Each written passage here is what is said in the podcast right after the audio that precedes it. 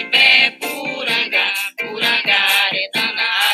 de Muriara, Chipé, Puranga, Chipé, Puranga, de Muriara. Bom dia, boa tarde e boa noite. Na minha aula de Estudos Sociais Brasileiros, começamos a aprender sobre a matriz indígena. Eu aprendi que só virou lei incluir a temática indígena no currículo em 2008. Achei isso um absurdo, então, decidi aproveitar esse podcast para provar para vocês a importância da lei e compartilhar o que eu aprendi na aula. Na nossa sociedade etnocentrista, existem preconceitos e equívocos arraigados com relação à nação indígena.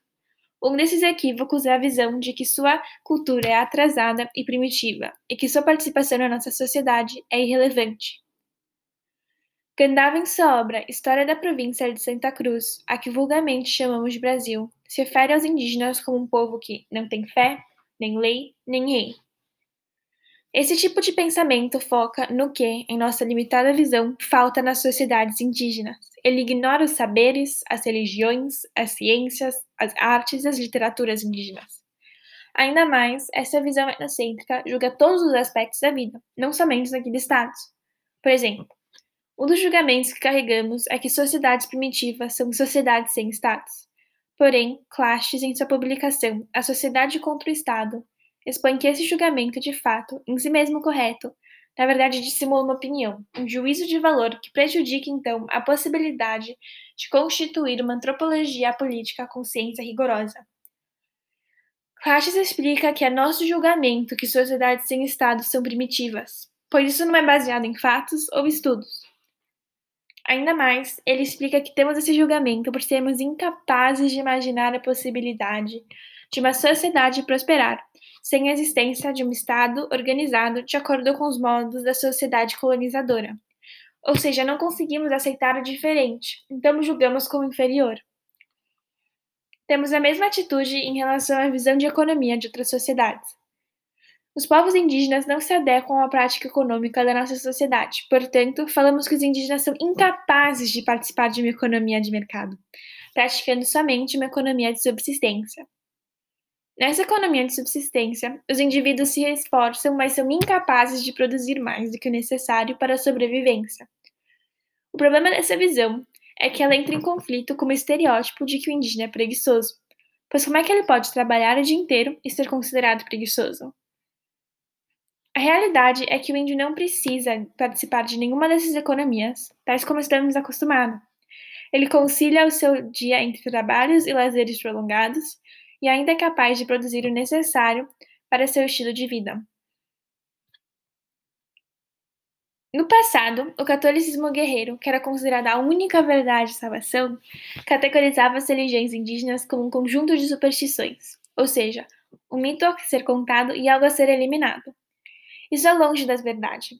Por exemplo, os Maime Guarani são considerados, por alguns estudiosos, os teólogos da América, como a religião que pode ser observada em todas as esferas da vida desse povo, recebendo tanto valor quanto, ou até mais, do que em nossa sociedade. As ciências indígenas também foram desprezadas e ridicularizadas, tendo sido menosprezadas pelos colonizadores. A ciência indígena, ao contrário do que sempre nos fizermos acreditar, não é merecedora desse desprezo. Tanto que, em 1992, o Museu de Old realizou uma exposição sobre a ciência dos caiapó, documentando o conhecimento desse povo sobre plantas medicinais, agricultura, uso do solo e sua classificação, o sistema de reciclagem de nutrientes, fertilizantes naturais, comportamento animal, melhoramento genético das plantas, cultivadas e semi-domesticadas, manejo da pesca e vida selvagem e astronomia. Em 1986, Jeanette Chanella, uma pesquisadora americana, identificou mais de 137 culturas de mandioca em Tucano. Mas, por causa do preconceito e ignorância, ao longo do tempo, esse conhecimento foi ignorado e, consequentemente, não foi difundido em nossa sociedade. Outro exemplo é a competência indígena para lidar com a natureza. Sedmir Sanches, em Os Povos Indígenas e Cinco Lições para o Planeta, comenta que territórios indígenas tradicionais abrangem 28% da superfície terrestre do mundo, mas hospedam 80% da biodiversidade do planeta. Outro exemplo é que quando os portugueses chegaram ao Brasil, eles julgaram as línguas dos indígenas como inferiores ao português. Isso é porque diferentes culturas desenvolveram modos de comunicações específicos. Cada língua apresenta um vocabulário mais especializado em algumas áreas e um vocabulário mais simples em outras. Uma língua indígena seria incapaz de satisfazer a necessidade de comunicação dos portugueses e vice-versa. Portanto, mais uma vez, testemunhamos a visão etnocentrista equivocada do colonizador. Ainda mais, sob o ponto de vista da linguística, desde que uma língua seja capaz de expressar uma ideia, pensamento ou sentimento, ela não pode ser considerada inferior à outra. Esse equívoco também rotula a literatura indígena como inferior, como mantém em sua obra os ensaios julgando os indígenas como povos sem nenhum conhecimento de letras. O motivo para isso é que as culturas indígenas são ágrafas. Então, com a fala de Montaigne, se despreza todo o talento oral das culturas indígenas. Os povos indígenas são capazes de produzir narrativas extremamente sofisticadas. Em meados de 1850, General Couto de Magalhães, que governou as províncias de Mato Grosso, São Paulo e Pará, e um linguista, em uma viagem ao Pará, se deparou com um índio contando histórias. Curioso, ele se aproximou, somente para descobrir que as histórias estavam sendo contadas em Engatu, uma língua que ele não entendia. Sem nenhum motivo concreto, pois ele compartilhava vários preconceitos aqui mencionados, decidiu aprender a língua e as histórias. Ele se apaixonou, julgando a literatura como de primeiríssima qualidade, com a mesma importância do que a literatura grega. Magalhães não foi o único em sua época a reconhecer a riqueza literária dos povos indígenas.